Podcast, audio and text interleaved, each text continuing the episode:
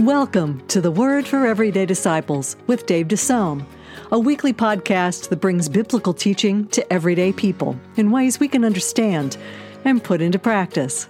I'm your host, Gwen DeSelm, and I'm so glad that you've joined me today. Our teacher is Dave DeSelm. Dave spent over 40 years in pastoral ministry, planting, growing, and leading a church. Currently, he is the executive director of Dave DeSelm Ministries offering resources for everyday pastors and the people they lead, such as a blog, devotionals, coaching, speaking, and more. You can find out more about us at davedeselmministries.org. Well, over these weeks, as we've been studying the life of Abraham, we've come across numerous inflection points along the way, events that took Abraham's journey of trust to a whole new level. Well, in today's episode, we're going to look at a story that may very well be the most pivotal moment in Abraham's life. And perhaps it could be for you as well. Here's Dave. So let's open our Bible, shall we, to Genesis chapter 15. Genesis chapter 15. We're engaged in the study of Abraham, the life of Abraham, but our goal here is not simply to look at his biography, but to take a look at his journey. And what we've seen is that this man, over the years, increasingly grew in his trust of God.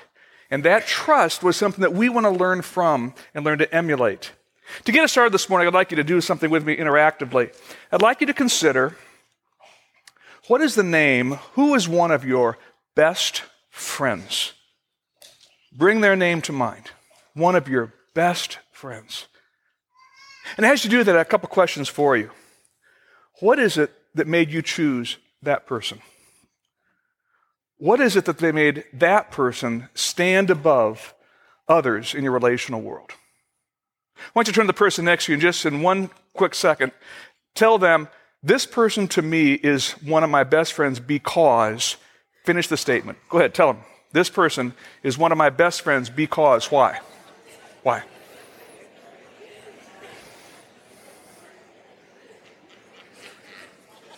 Some of you guys are making some real points right now by saying, honey, you know you're my best friend. well done, man. Well done. Yeah, yeah.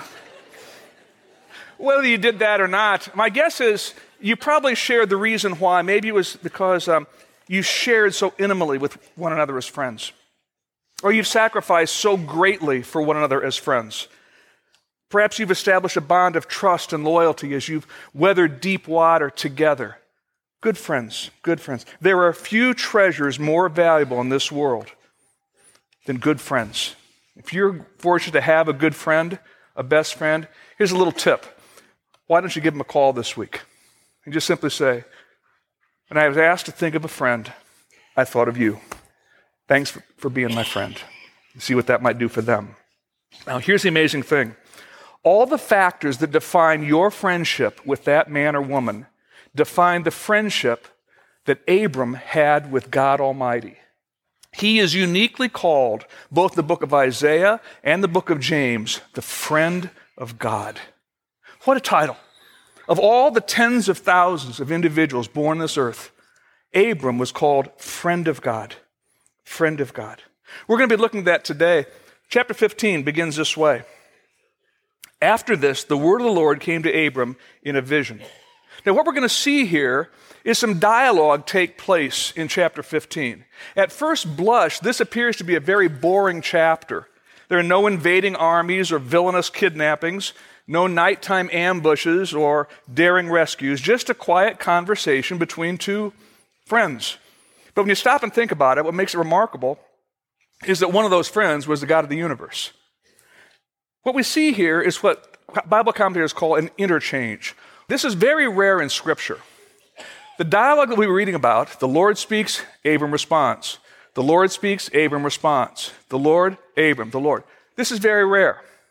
Many times in Scripture, when it is used, it's either directive, as when God spoke to Jeremiah, or corrective when he spoke to Job. What we see here, though, is far deeper, far richer. After this, verse 1 begins The word of the Lord came to Abram in a vision. Do not be afraid, Abram. I'm your shield and very great reward. Those first two words are important. Don't miss them. These connecting words, whenever you read your Bible, should, are like speed bumps. What's it there for? After this. After what? It could have been after the events of chapter 14. God says, Don't be afraid. Why might Abram have been afraid? Well, for one thing, he'd made an enemy. The big warlord from the north who'd kidnapped his nephew hadn't been killed. Would Abram be subject to the man's vengeance? We don't know. Was he afraid of that? Perhaps was he afraid of the idea of having turned down the resources that the king of Sodom offered him to go back to his days of humility and, and in a sense, scarcity as a nomadic shepherd? Would be afraid, perhaps, that famine would once more come? Is that what he'd be afraid of? Perhaps.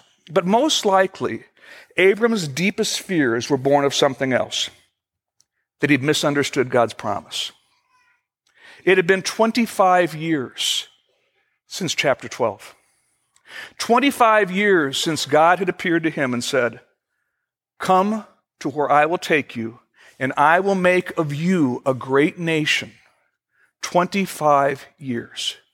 It had been 10 years since the Lord had promised Abram many offspring. Our hero is now 85 years old. His wife is 75. It looks like pretty long odds. Proverbs 13:12 says, "Hope deferred makes the heart sick." You wonder if this hope being deferred was beginning to cause Abram to wonder, did I miss it? Did I misunderstand? The Lord sees his friend struggling here and graciously appears to him. Do not be afraid, Abram. I am your shield, your very great reward. Verse 2 Abram said, Sovereign Lord, what can you give me since I remain childless? Notice the term sovereign Lord.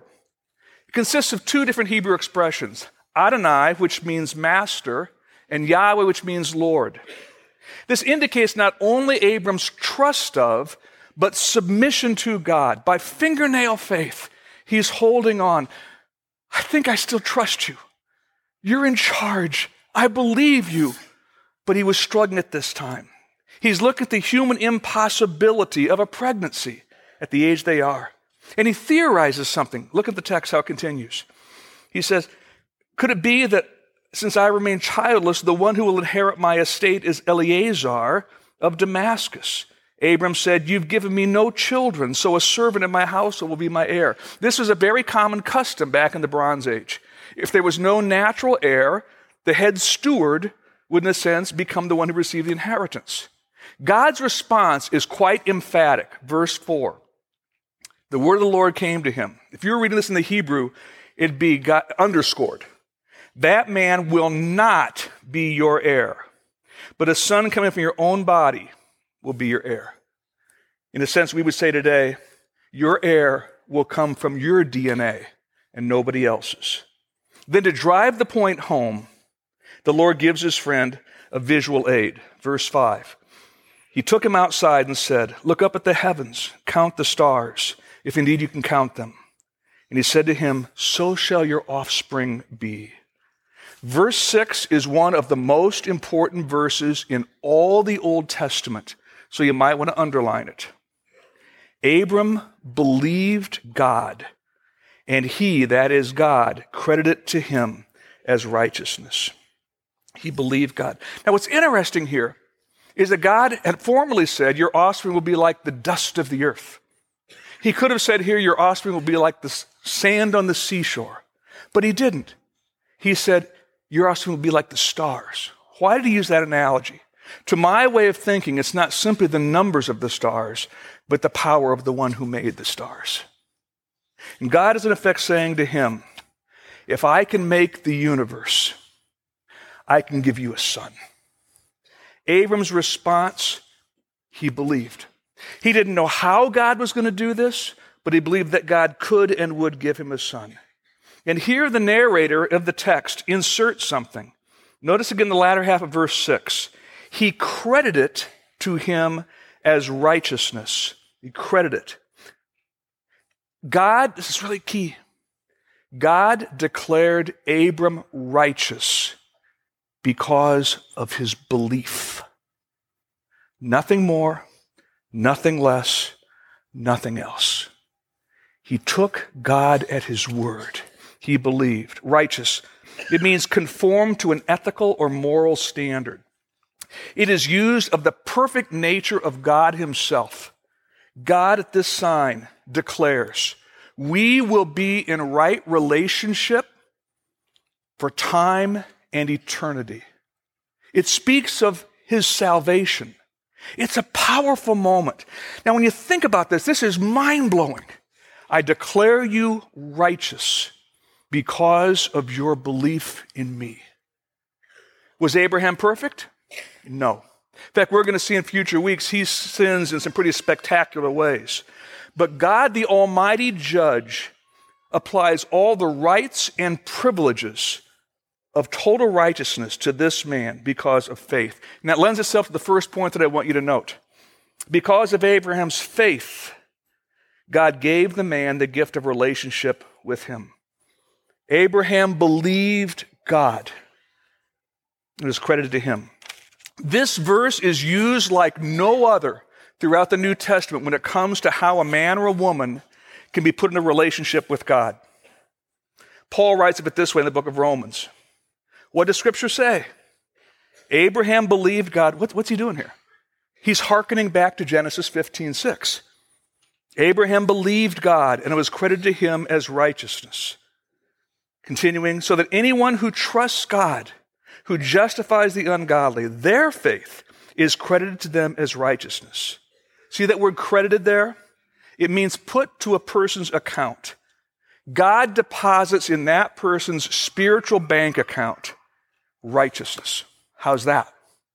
It's an amazing thing. Because of one's faith. In his argument to the Galatians, the Apostle Paul just is determined to underscore this. It's not because of good works you do. It's because that you believe and take God at His word. It's because you receive His gift through faith. In the book of Galatians, you've got a group of would be uh, super mature guys following along these simple believers saying, you know, you've really got to still jump through some hoops. You've got to practice some rituals. You've got to follow the rules. You've got to do this, this, and this, and then you'll be right with God. And the Apostle Paul comes unglued. He says, No, it's by grace through faith. He writes this Does God give you his spirit by observing the law or by you believing what you heard? So also Abraham believed God, and it was credited to him as righteousness. Understand that those who have faith are children of Abraham. Are you understanding his train of thought here? Some of you grew up in systems that said, follow the rules, practice the rituals, jump through the hoops, and hope for the best. The Bible says it's by faith. It's by faith. You take God at His word. Righteousness was and is a function of belief, not behavior. Now, don't lose your ball in the weeds here. Somebody's saying this. So, all of a sudden, if I say, okay, I believe, now I can live as I want to live, right? No. Listen, you are saved by faith alone. But the faith that saves is never alone. Some of you look like deer in a headlight right now. You are saved by faith alone. But the faith that saves is never alone. What's that mean? Because when you truly come to grips with faith in Christ, when His Spirit takes up residence within you, your behavior should start to change from the inside out. You are now changing not in order to get salvation, but because you've been given salvation. Are you with me? That you are saved by faith alone, but the faith that saves is never alone. So, and this is the whole essence of the book of James, the New Testament. For a person to say, I can say I believe and my behavior does not change a lick. James says, you better check your ticket. Because though you're saved by faith alone, the faith that saves is never alone. You're listening to The Word for Everyday Disciples with Dave DeSelm. Dave will return with the rest of his message in just a moment. If you're enjoying this podcast, then be sure to subscribe so you never miss an episode. Then help others find us by sharing this podcast with your friends and family. If you'd like to support us in this ministry, just go to davedeselmministries.org and click on the donate button. Dave DeSelm Ministries is here to resource everyday pastors as they seek to equip everyday people to become everyday disciples. And one of the ways we do that is through coaching. In the coaching relationship, pastors and leaders have the opportunity to receive individualized, practical guidance from Dave on the issues they're facing in life and ministry. These one on one sessions offer a safe place to discuss some of the unique challenges you're facing with someone who's a bit further down the road of ministry. DDM also offers coaching groups, bringing the coaching relationship into the small group setting. It's a personal space where conversation can take place, relationships can be formed, and hope and help discovered. If you'd like to learn more about coaching, go to davedeselmministries.org or email us at info at davedeselmministries.org. Now let's return to Dave as he continues the covenant. Abraham's faith is still shaky. Verse 7, God speaks I am the Lord who brought you out of Ur of the Chaldeans to give you the land to take possession of it. Abram, boy, right now he's still struggling. Verse 8 Sovereign Lord, how do I know I can gain possession of it? And so God determines to show him this visual aid called Cutting a Covenant. Let me share this with you, and then we'll look at some of the texts that follow. Today, we make an agreement with a person through pen and ink, right? I'm going to sign the contract. I'm going to get it notarized. We're going to take it to the bank. It's how you cut a deal with somebody. Back in the Bronze Age, that wasn't done. People couldn't read, they couldn't write. So, what would happen? There would be an elaborate ceremony, pretty bloody ceremony, that it would involve animal sacrifice. In fact, let me give you this point covenants were always confirmed through the shedding of blood. Look at verse 9. The Lord said to him, Bring me a heifer, a goat, and a ram, each three years old, along with a dove and a young pigeon. Abram brought all these to him, cut them in two, and arranged the halves opposite each other. The birds, however, he did not cut in half. How did Abraham know what to do? He'd done this before. This was how deals were struck. I'm going to make a covenant with Ken. We're going to strike a deal. We're going to separate the animals. We're going to walk the trail of blood. What does that mean? I would be saying, in effect, may I become like one of these animals if I ever break my word to you. And Ken would walk it, the trail of blood, and he would say, May I become like one of these animals if I ever break my covenant with you. On number 17, watch what happens. When the sun had set and darkness had fallen, a smoking fire pot with a blazing torch appeared and passed between the pieces. On that day, the Lord made a covenant with Abram and said, To your descendants I will give this land. Look carefully at the text. The smoking fire pot represents God. What do you notice that makes it different from other covenants? Only one person walked the path. This was entirely unilateral. God was saying this I will never break my commitment to your descendants, no matter what they do. They will be my covenantal people from now to eternity. And the Israelites to this day are called God's covenant people. This is why God has been so faithful to the Israelite people down through the years. A covenant was made that he was not going to break. It's remarkable, completely one sided. This was kept for the next thousands of years. When they disobeyed, he disciplined his people, didn't he? But he never abandoned them. He was determined to stay in relationship with them. Then comes the New Testament. And some familiar words. We say these words at communion, but perhaps this makes a bit more sense. In the same way, after supper, he took the cup, saying, This cup is the what? New covenant in my blood, which is poured out to you. Whoa. What makes it new? In Genesis 15, the covenant was made with the Hebrews the Israelites, in Jesus is given to everybody. There's a new covenant. There's a new shedding of blood whereby relationship can be affected. When did that shedding of blood take place? On Good Friday, on the cross. The shedding of blood, the new covenant. The writer of the New Testament book of Hebrews comments on it this way Because of this oath, Jesus has become the guarantee of a better covenant. Again, quoting from Paul in Romans 1 Since we've been made right in God's sight by faith, we have peace with God because of what Jesus Christ our Lord has done for us. In a covenant, a promise is given, a sacrifice is made, and an offer is extended. And this is what Christ offers every one of you in this room. If you were ever curious as to how much God wants to be in relationship with you, all you have to do is look at that.